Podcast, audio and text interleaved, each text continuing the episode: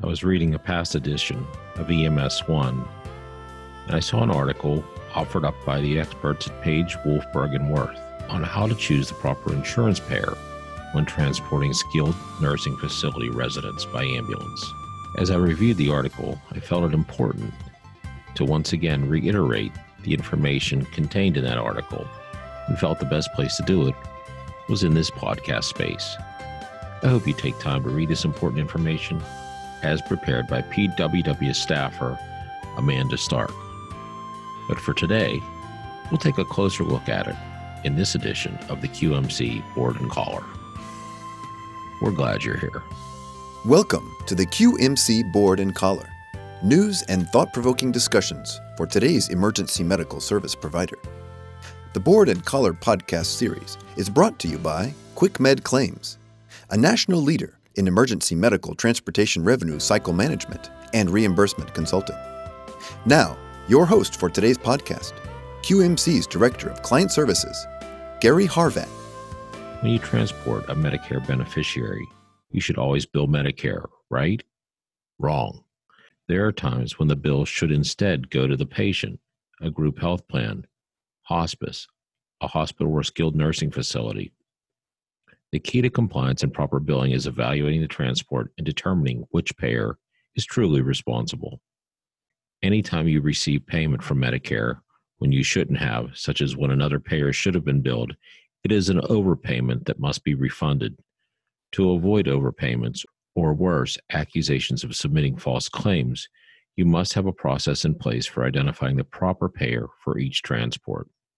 Of particular interest to the Office of the Inspector General right now is the transports that were billed to Medicare Part B, but should have been billed to a skilled nursing facility. The OIG updated its work plan last year to add this as an additional ambulance focus area. The OIG will be investigating to determine whether ambulance transports paid for by Medicare Part B were subject to SNF consolidated billing requirements and therefore should have been paid by the SNF where the transported patient resided. I am aware of ambulance services and billing companies who have already received requests from the OIG for more information regarding specific transports of skilled nursing facility residents.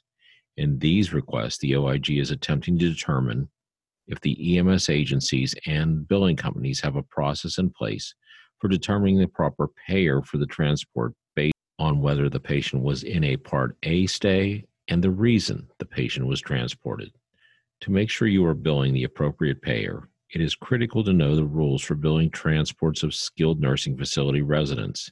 Generally speaking, a transport of skilled nursing facility resident in Part A stay is billable to the SNF, not Medicare Part B. A Part A stay is the first 100 days of a patient's stay in the skilled nursing facility although it may not be 100 consecutive days if the patient was discharged from the skilled nursing facility or admitted to the hospital. The best way to determine if the patient was in a Part A stay at the time of the transport is to ask the skilled nursing facility during call intake. If the patient was in a Part A stay at the time of transport, then you should send the bill for the transport to the skilled nursing facility. Although transports of skilled nursing facility residents are usually billable to the skilled nursing facility, there are exceptions.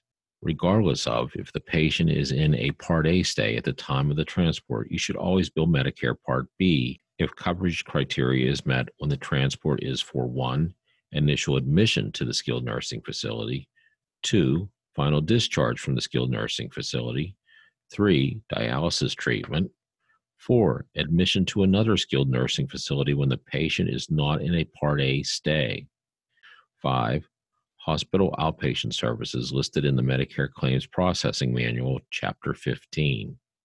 Keep in mind, all transports, whether Medicare Part B or the skilled nursing facility is responsible to pay, must be medically necessary.